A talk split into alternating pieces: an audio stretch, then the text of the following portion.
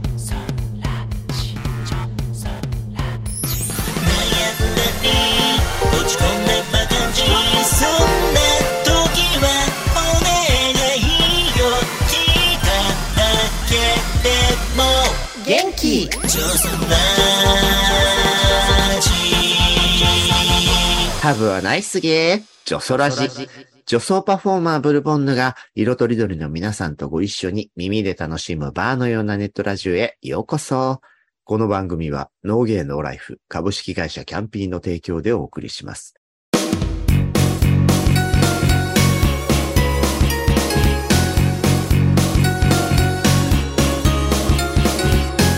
ゲイラジ。月の第2週はゲイラジ。ゲイ業界、ゲイカルチャー、オネあるあるなど、ゲイの世界のトピックを中心にお送りします。パートナーはゲイライターのサムソン高橋さん。やっほー。はーい。そして、レギュラーゲスト、映画ライターの吉弘正道さん。こんばんは。はい。そして今週のゲストは、生島ゆずるさんです。こんばんは。よろしくお願いします。素敵よ。前回はね、素敵なライフヒストリーを伺ったんですけれども、今日は今のいくちゃんがどんなことをされているかと、それにまつわるね、ちょっとだけ世間を騒がしている性感染症の話なんかもしたいと思うんですが、なんかね、生島さんツイッターのプロフィールに、うんバババっていろんなアカウントが並んでて、うん。もうすごいいろんな団体とかプロジェクトに関わってるイメージがあるんですけど、あ、確かに。うん一応メインは認定 NPO 法人プレイス東京の理事代表ということなんですよね。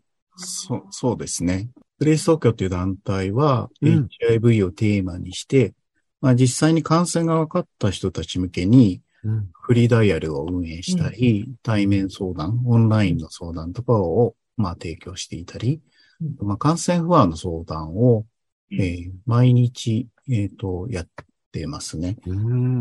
なんか行政からの相談を受託して受けてるみたいな感じです。うん。うん。まあの、HIV エイズ関係の団体ってもちろんいろいろありますけど、それぞれ一番力を入れている、なんか作業とかが違ったりするようなところはあるんですか？あそうですね。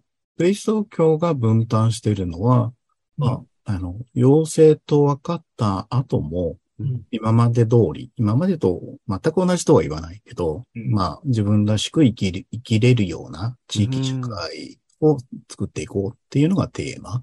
うん。うん。だから、まあ、陽性と分かって、すごく混乱しているとか、うん不安に思っているっていう人たちを、おまあ、あの、まあ、相談とかで、まあ、あの、一緒に考えるみたいなうんことであったり、同じ、こう、立場の人となかなか出会うのが難しい。まあ、今ね、ネット上で探そうと思えば結構いろんな人いるかもしれないけど、うん。うん。まあ、安全に出会えるような、いろんなミーティングをしてたりしますね。うん。なんかその辺の思いが多分他のこう紹介されてた団体とかプロジェクトに関わってくるのかなと思うんですけど、えっと、性の健康情報サイト、 LASH online とか、 Stay Healthy とか、 PrEP in Japan みたいなものにも関わってらっしゃったりとか、あと、ノットアローンカフェああ。で、来日して間もないゲイバイセクシャル男性のためのカフェラウンジを毎月開催するとか、と、LGBT ハウジングファーストを考える会、その、家族やパートナーからの暴力、うんメンタルヘルスの問題などから貧困に陥って住まいを失った LGBTQ のサポートを考える会とか、本当にいろいろなプロジェクトに携わってらっしゃいますよね。ね。うん。ねえ。やりすぎっていう 声もあるので、だけど、あの、いろんなこう困難とか生きづらさと、まあセクシュアリティだったり、その人のジェンダーみたいなのが絡んだときに、より困難な居場所がないとかね、うん。まあ道に迷うみたいなことがあるので、まあそういうのが出てきたときに、何らかの解決策を、まあプレイス東京プラス、まあうん。他の団体だったり、まあ、例えばさっきの、えっ、と、LGBT のハウジングファーストとかは、うん。クラウドファンディングでお金を集めて、今、2室のシェルターを運用してるんだけど、うん。なんかそういう、まあ本当に屋根がなくなっちゃったっていう人に、一時この屋根を使ってくださいというので、うん。この住所をもとに、まあいろんな公的なサービスを利用できるようにして、うん。パラサイスタートみたいなのを応援するみたいなことをやったりしますね。そういうのって、最初に、その HIV に関しての団体の、こう、まあ、インタビューとかから、どんどんと、あ、こういうことであれば、自分の中の貢献したいって気持ちに、うまく結びつけられるかもって思いがあったってお話、前回伺ったんですけど、うんそういう意味では、あ、こういう困りごともあったみたいなのがうん出てくると、やっぱりそれに対応するものを作ろうって気持ちに、どんどんなって広がっていくって感じなんですか？そうですね。まあ全部をうん。僕ができるわけでもなく、うん。まあいろんな、こう、これってなんか、なんかこの課題ってまだ解決されてないよねって言って、うん。まあ話し合ってる誰かと、うん、うん。プロジェクトが立ち上がったりして、まあ今みたいにたくさん増えてっちゃったっていう感じですかね。いや、でもすすごい。ごい。え、でもうんだって全部に串間さんは必ず関わってたりとか、うんスタッフィングしたりとかするわけですよ。うん。あのー、立ち位置はすごく末席にいるものも含んでるけど、うん。まあ、中心的に関わっているものも、あの、結構ありうんますよね。それってうん、すごいその、自分が気持ちいいこととかを最優先で考えがちな人間の方だ、ステージで言うとそんなに高くない感じがする自分からすると、なんでそんなにみんなのためにいそろいろう。できんのみたいに素直に思っちゃうんですけど。社会貢献に身を尽くしていらっしゃるイメーでジ。も、根底は前回お話ししたようなう、ん宗教観かから来るうん自己否定うんを、マイナススタートをようやくプラスに持っていくみたいなのが、あの、いろんなプロジェクト。うんだからなんか、誰誰かのために役立つってのはあるけどうん、まあ、半分以上自分のために社会貢献することも自分のためってことですね。そうそうそうですね。すごい。もう芸業界のナイチンゲールみたいな。ナイチンゲール。やめてやめて。毎回アリチンゲールでしたとか言ってるんですけどね。本当ひどい。言う、ひ言うとど思ったいわ。わ。いや、でも本当につ、ね、爪の赤を煎じて飲まなきゃみたいな話よね。本当よ。この植物的なアキラはこういう方のね、眩しい姿を見てどう思うのよ。だから、生島さんは多分、やってて自分が気持ちいいからやってるんだけど、やってると思うので、うんそれ、その辺は私の発展と同じなんじゃないかな。一緒にすんなよ。あ、方向自分性をねが発展場行くのと変わんなくて全然偉くないよぐらいに思うのね。うんまあ、あの、ちょっと親近感を。いいね。あ、でもこれぐらいの方がいいんだろうね。前向きよ。うんそうなんだよね。全然いいと思います。まあ、比べたって仕方がないんだけれどそうも、いやでも本当に立派だなと思いますよ。思う。うんすごい。そんな風に、うん。まあいろんなね、方面からうん。ゲイの性感染症の問題取り組んできてくださったいくちゃんなんですけど、HIV エイズはもちろん引き続きね、これからもずっと課題としてやられてると思うんですけど、最近巷を騒がす、はい。サル痘に関する報道が、例えば、7月27日付の読売新聞オンライン。見出しから、サル痘、欧米の患者、ほとんど男性、多くは同性間で性的接触ってなってて、まも世界保健機関 WHO によると感染が急拡大した欧米の患者はほとんどが男性で、男性間で性的な接触があったケースが多いと。いうふうに、もうほね、こううん。大手の報道にも書かれていて、まあ多少その辺の反応も出てきてるんですけど、これについては、いくちゃんはどうですか？うんと、まあメディアの報道としてはそうなっちゃうんだろうなとう。うん。まあ事実は事実ですようね。んうん。最近、こう、レポートで出た、やっぱり、あの、客観的な研究でも、98%がうん。同性の、まあ、まあ、ゲイバイセクシャルだったみたいなうん。ものもあるので、うんちょっと仕方がない部分も、事実は事実として、うんまあ仕方がない部分もあるよね。うん。うん。ただ、まあ、ヨーロッパとか、まあ、まあ、例えばロンドンとかはう、ん性感染症クリニックとかがすごく発達してるんですよね。うん。まあ、HIV のこともあるし、ケミセックスって薬物を使った性行為のケアをするためもあるけど、そういう受け皿がやっぱりかなりしっかりしているんでね、うんゲイバイセクシャルの周りに。だから、その人たちのこう体調の変化をすごい捉えやすかったっていう面はああーなるほどね。なるほどね。あの、日本でもやっぱそういう人の方が、も、しやと思って検査をにそもそも行く率も高いから、でで、ストレートの人は最後まで検査すら行かなかったりもするとか、そういう話とかも少しは関係してるのかもね。まあ、HIV をスタートにした、そういううんうん。えー地域の健康をケアするような、なんかまあ、巨大な装置みたいなのが出来上がっているので、うん。まあ、そこが見えやすかったというのはもちろんあるとは思うよね。そうだよね。うん。今回のなんか報道でやっぱし、すごい多くの人が、うん。80年代ぐらいのやっぱエイズ化の初期、うん、のうん、まず最初にそういう人たちの病気だって思われる嫌さを感じてましたよね。うん。ただまあ、当時と違うのは、うん。致死性の高かった、まあ、エイズに比べると、サル痘は、まあ、自然治癒することの可能性の方が高いうん。う敏ん。感なので、もう少し劣勢な対応が求められるかなとは思う。そうだよね。死亡例すごい少ないしね。うんあの、最初に人人感染はあまりなかったものがするようになり、かつそれがほぼほぼ性的接触っぽいっていうのは、ちょっと性感染症に近い感染経路がメインになっちゃってるってことなんですかね。一応なんかまあ、あの、欧米のものとか見ると、うん。性感染症ではない。ではない。でも、性行為でも移るうんう。ん。っていうことが書かれている。数値的には圧倒的に性行為経路っぽいものが多かったっていう結果には今なっちゃってるってことですよね。うん。ね。あの、市中感染とか、うん。まあ女性の方とか、子供が罹患した例っていうのは、まあ事例としてはあるので、うん。まあ欧米の、まあ今回の流行の中でも、全員がゲイバイセクシャルではないよね。だけど、やっぱりその、あの、非常にこう、健康の変化をうん。見守る装置が結構しっかりしてたので、うんそこがすごくよく、あの、切り取られて見えてる。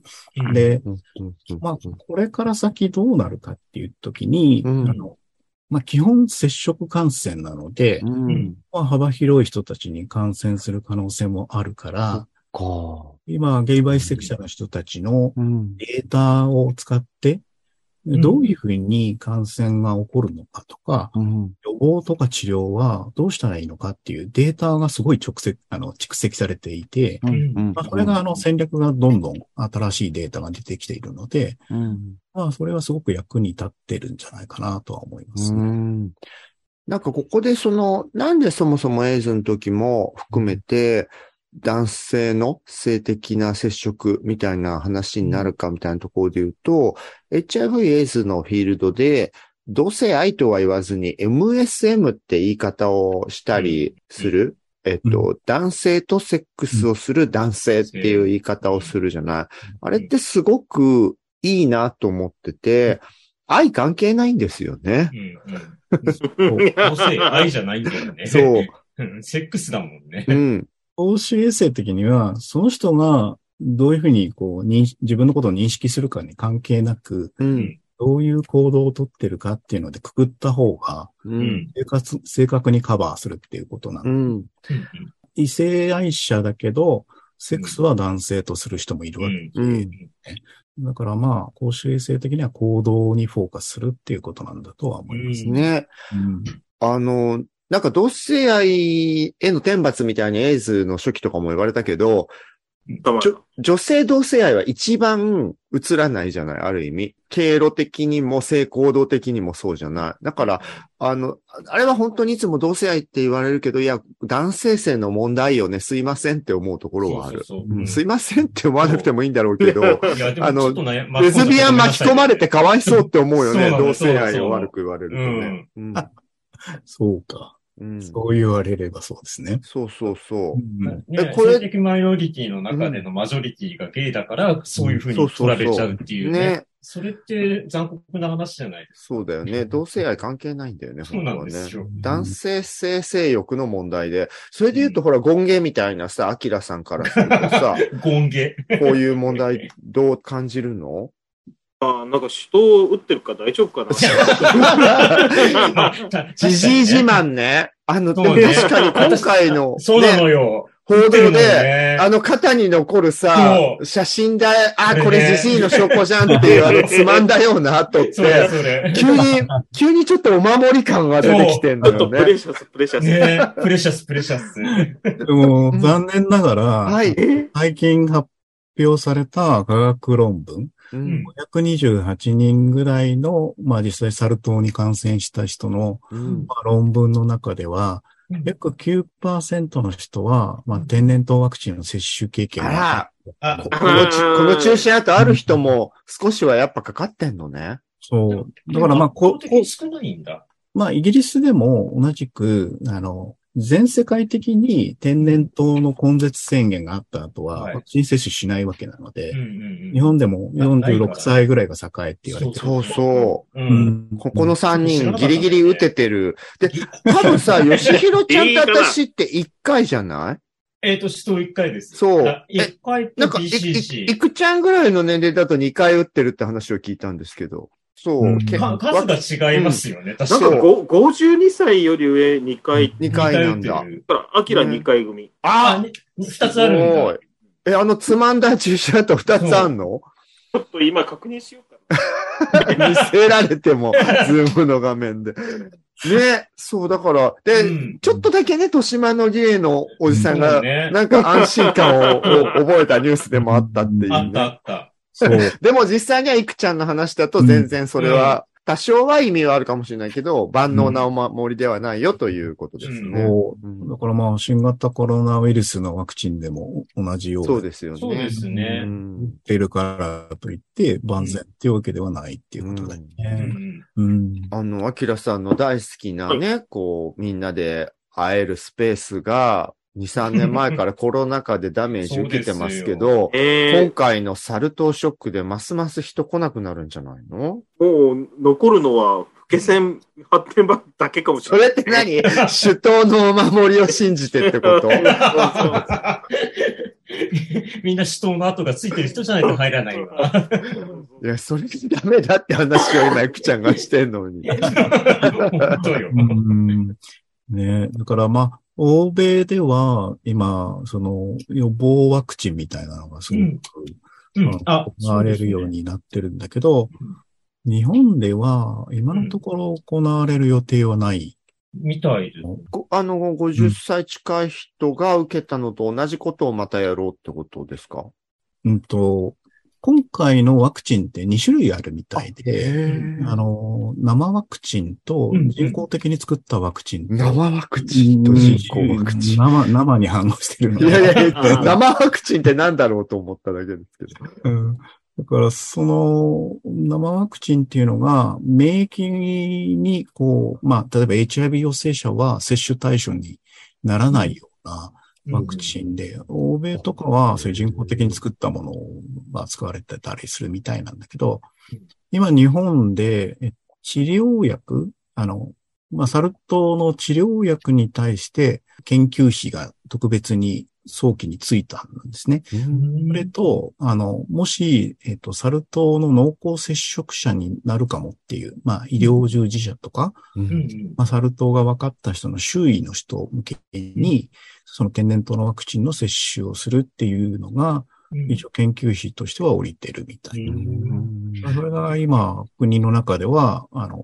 準備がされて、検査と治療まで行けば、そういう治療薬と、それから濃厚接触者に対しては、ケアができるような体制っていうのはできているんだけど、うん。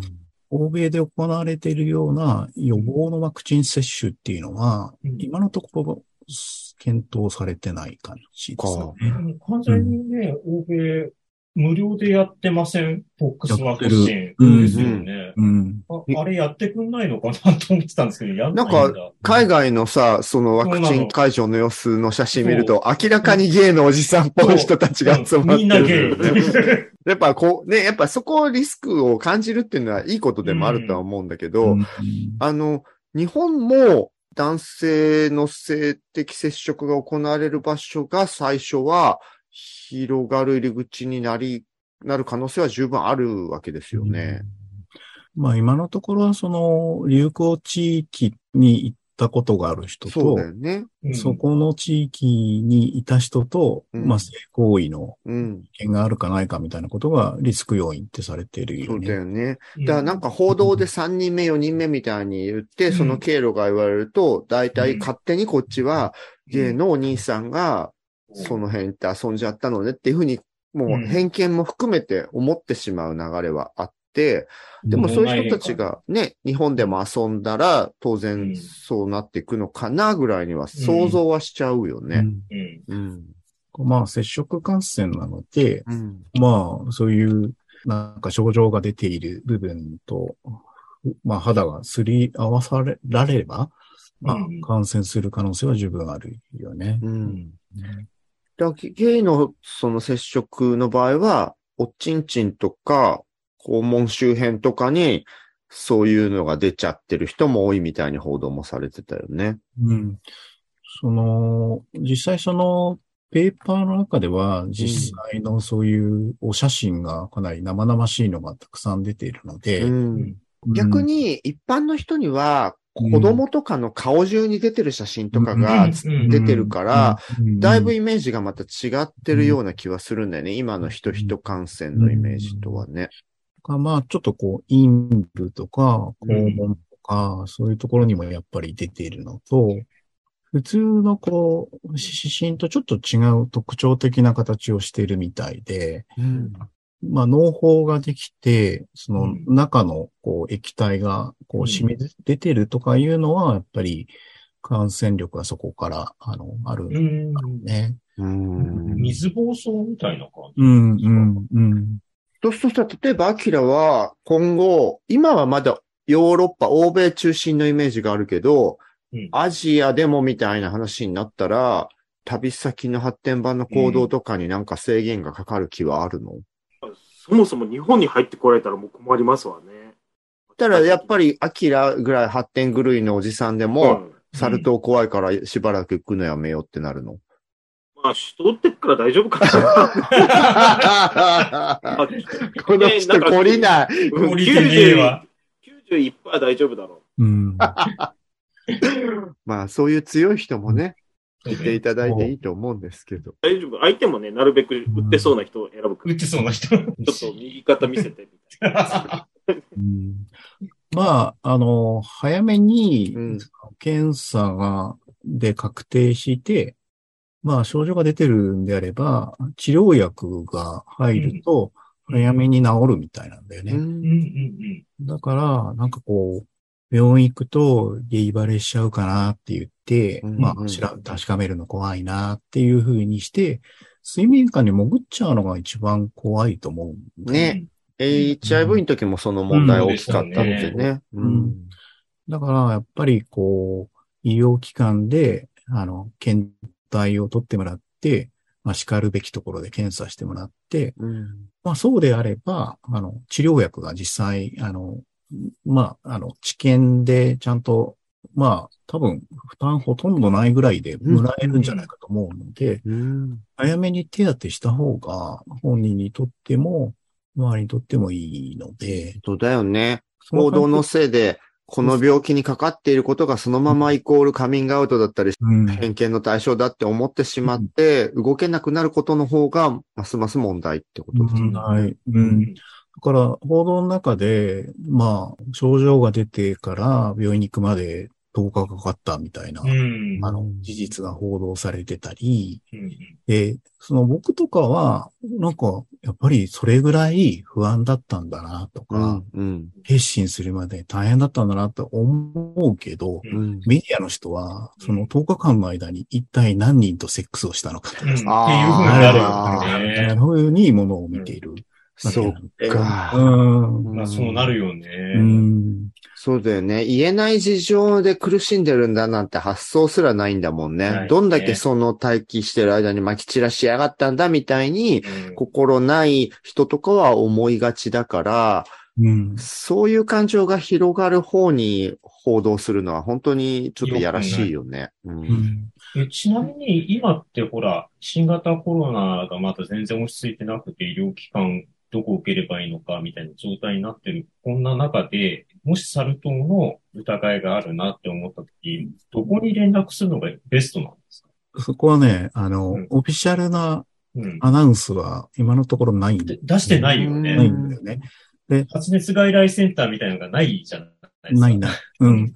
あと、やっぱりメディアの取材もすごい加熱してるからうん、うんうん。だから、あの、僕らまあ感染症、まあ性感染症を普段からやってる病院はあそこだなとか、うんうん。あの先生のとこ行けば大丈夫だろうなっていうところはあるけど、ううんん。情報提供の仕方がちょっと難しいよね。ですよね。本当だね。うん。かかりつけ医で、果たしてその先生が偏見なくやってくれるかどうかっていうのもちょっと微妙なところじゃないですか。うん厚生労働省が出している文書とかは、うん。そう、かかりつけ医に相談してくださいとか、保健所に相談してくださいっていうのは、オフィシャルにはそうなってるんでね。まあ、全国の HIV のコミュニティセンターとか、まあ、僕も参加してもらってるけど、その、まあ、行政の国立感染症研究所の人たちとは、うんいろいろコミュニケーションを取りながらうん、どういうふうに、こう、準備を進めたらいいかとか、どういうメッセージを流したらいいかみたいなのを、今、ディスカッションをしている際、やっうんぱりちょっとまだ、あの、わよくわかってない。のうん。正規の中にどれぐらいサル痘のウイルスがいる、いるかいないかとか、んまあそういうのは調べてる最中みたいな。のうで、んまあだんだんはっきりするんじゃないかなとは思うけど、やっぱりゲイの、やっぱりイベントとかね、そういうのって、すごい広げる力があるんだ。広げる力。広げる力。まあまあ、えやっぱね、だから、あの、ゲイの病気ではないんだけど、うん。ゲイの人が男性性をふんだんに楽しんだ結果、うん。セックスっていう経路は持ちやすい集団では、あうん。の、ある、その、全員じゃなくて好きな人は、うんとてもそういうことをしやすい空間であるっていうのはうん。万国共通だし、そこは分かっといた方がいいよね。あの、セックス大好きなアキラさん。が黙っているけれども、いや、あの、俺の知り合いとかさ、うん。あの、アパホテルで一泊二日で、あの、8人男連れ込んでセックス。ちゃんと。ね、やる人で予約してください。本当ですよ。連れ込みダメですよ。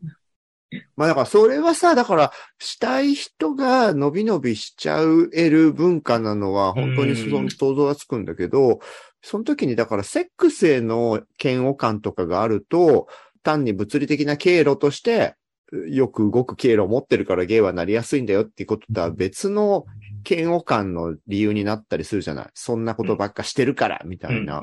そこはややこしいよなっていつも思いますね。う。うんん。セックスへの嫌悪感を持ち出されるとねっていうう。ん。ねえ。どう解決したらいいんだろうね、そこね。アッキラさんはセックスしてる人って思われることへの後ろめたさとかは全然ないんですよね。そんなにセックスしてないですかね、言うほど。言うほどできてないんで。そういうオ私チ、オチがね、つく セックスそうそうそうえコミックエッセイだもんね。手こきぐらいですからね、私そっか、経路としては意外とう、ん。そんな接触じゃない。清純派。うん。青春派ではないと思うけど。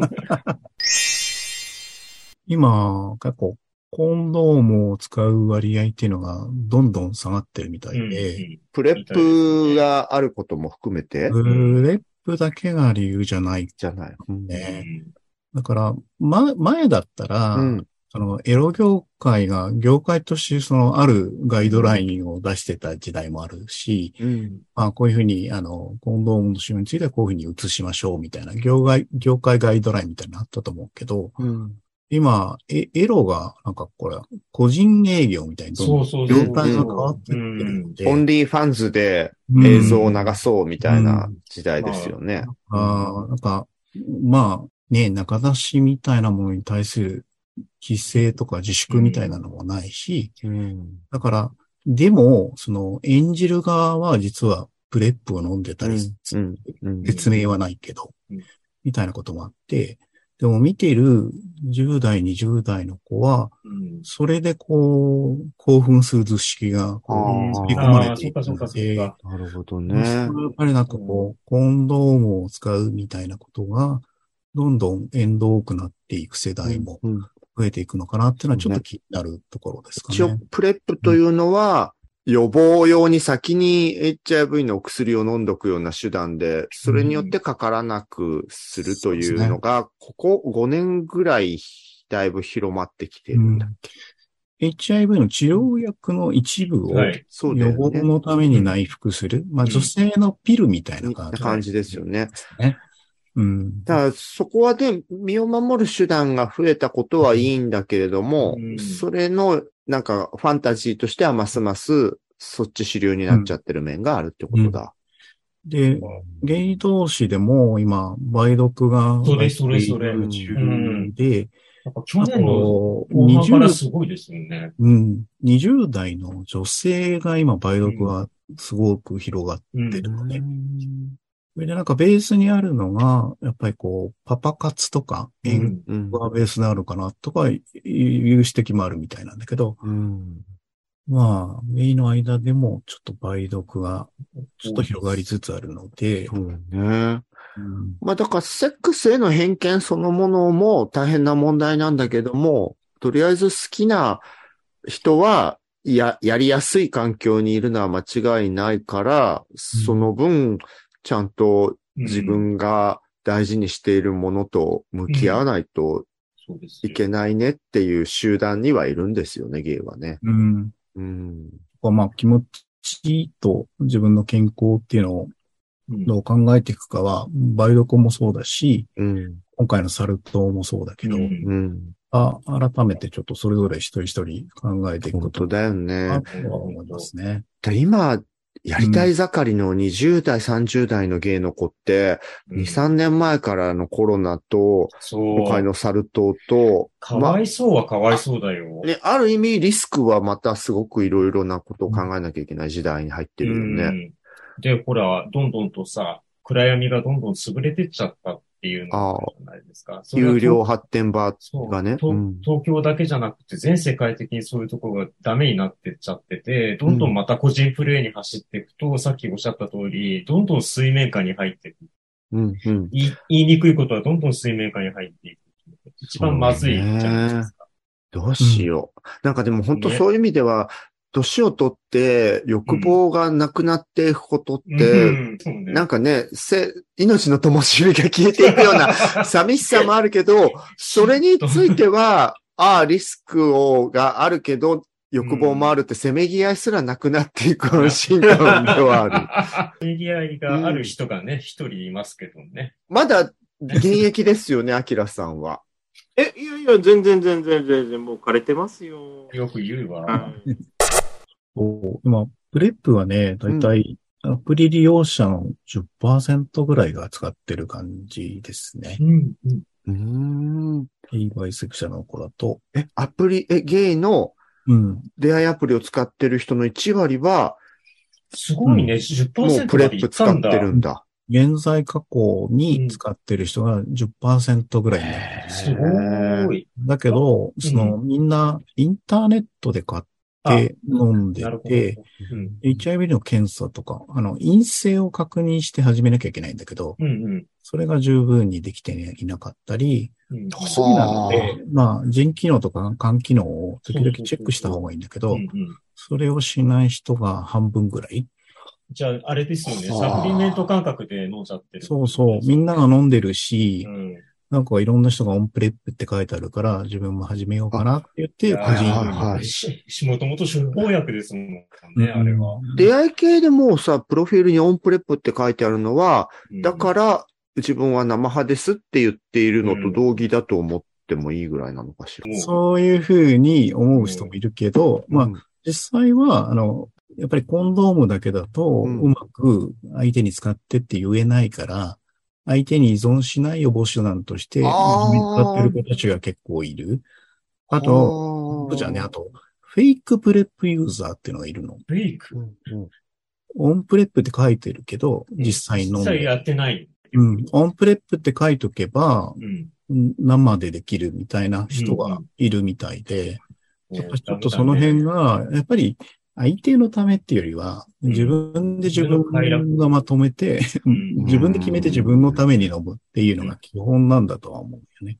だから、プレップはぜひ若い人たちにはうん、きちっとやることやって、あの、使ってほしいなとは思いますね。だからそそう、そこそこコストを落としながらは使えるので、うん。はいぜひ、コンドーム使えないなら、 PrEP は検討してほしいかな。うんうん。で、今ってコスト安くなったんですか？ジェネリック薬を買あう、なるほど。そこそこ、あの、月5、6千円ぐらいで、あの、手に入れることができますね。うん。じゃあ、ちゃんとね、調べて、一番いい形、自分の欲望と照らし合わせて、いくちゃんみたいにたくさんの当事者とか、陽性者の人の話を聞いてる立場からすると、割と皆さん落ち着いてはいる時代陽性と分かったらっていう意味？ん、うん。うん。個人差が大きいですかね。HIV 的切り口でその人の人生がスパッと見えてるのはうん。悪いことじゃないよね。うん。うんうん。あの、そこで一緒に考える機会をうん。得てるっていう感じかな。だから、なかなか人ってほら、人に相談したりとかしないじゃないですか。うん。必要があれば、連絡してくだされば、うんうん。一緒に考えるっていう人は、まあうん。僕だけじゃなくてね、いるので、うんたまにはそういうふうに、あの、誰かに話を聞いてもらったり、一緒に考えてもらうっていうのは、まあいいことなんじゃないかなとは思うんで、いや、むちゃくちゃいいことだし、うん。本当救いの神みたいな人よ、いくちゃんは。うんなんかそのネットとかでさ、その、ほホモがまき散らす病気みたいな書き方をするような人たちもずっと言い続けると思うけど、うん。そっちの声が気になって自分がそうかもみたいに苦しんじゃう人も多いじゃない？で、そんなの言えないとか。だけどやっぱいくちゃんみたいな人たちに、もうとっととすり寄ってほしいよね。うんそうそうそう。うんネットの書き込み読みすぎは注意だね。本当だよね。ね。だからリ、リアルなつながりの話も、適度にブレンドして考えてほしい。うんう。ん。そうね。うんまあね、男の男性性の欲望のうちの一部がさ、好き者同士がぶつかりゃ、そりゃ、ね、ウイルスが喜ぶ経路がたくさんつながるんだろうし、うそれはもう人が持ってる欲望だから、うんあんまりそこで変にね、卑下しないでほしいですよね。うん。うん。もう、いつでもやり直したり、うん。変えたりはできると思うので、うん。はい。ありがとうございます。もう二日間にわたって、もう神ですよ、もはやね、こうなってくると。はい。やっぱり牧師の子は、ゲイ界の性感染症牧師みたいなもんよ。ひどいまとめ方ね。ひどいひどいひどい。でもそういう意味ではね、いろんな人を間違いなくもう救ってきてるから。ねえ、そうであったら嬉しい。いやいや、もう間違いないですよ、それ。うん。どうでしょう、アキラさん。またやっぱり黙り始めましたけど、真面目より いえて。いえ。もうなんかもう、本当にいい、いい回でしたよ、前回といい。まあ、モテるわよ、こいつって。ここいつ言うな。こいつ言うなよ。ええねサムソンさんもすごく表になる。二人ともメガネで男性ホルモン強そうでいいわよ。ありがとう。本当なんかすごいざっくり言っちゃったよね。ね あの、タタイプは全然違いますけどね。カテゴリー。